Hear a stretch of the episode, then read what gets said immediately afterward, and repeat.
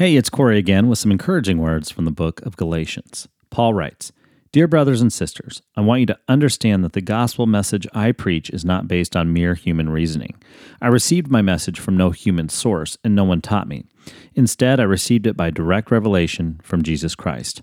You know what I was like when I followed the Jewish religion, how I violently persecuted God's church. I did my best to destroy it. I was far ahead of my fellow Jews in my zeal for the traditions of my ancestors. But even before I was born, God chose me and called me by his marvelous grace. Then it pleased him to reveal his Son to me so that I would proclaim the good news about Jesus to the Gentiles. When this happened, I did not rush out to consult with any human being, nor did I go up to Jerusalem to consult with those who were apostles before I was. Instead, I went away into Arabia, and later I returned to the city of Damascus. Then, three years later, I went to Jerusalem to get to know Peter, and I stayed with him for fifteen days. The only other apostle I met at that time was James, the Lord's brother.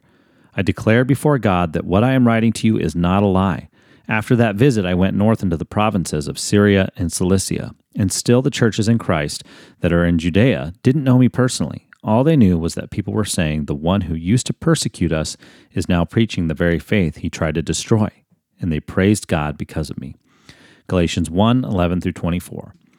So, Paul's letter to the church in Galatia was in some ways written in response to attacks from false teachers at the time. Paul wrote to defend the authority of the gospel of Jesus. The young believers in Galatia were beginning to turn from their faith to legalism. Unfortunately, it's a battle that many still face today. But what encourages me is that the truth of Paul's message, and ultimately Jesus' message, is still as alive for believers of all ages today. I hope this encourages you as well.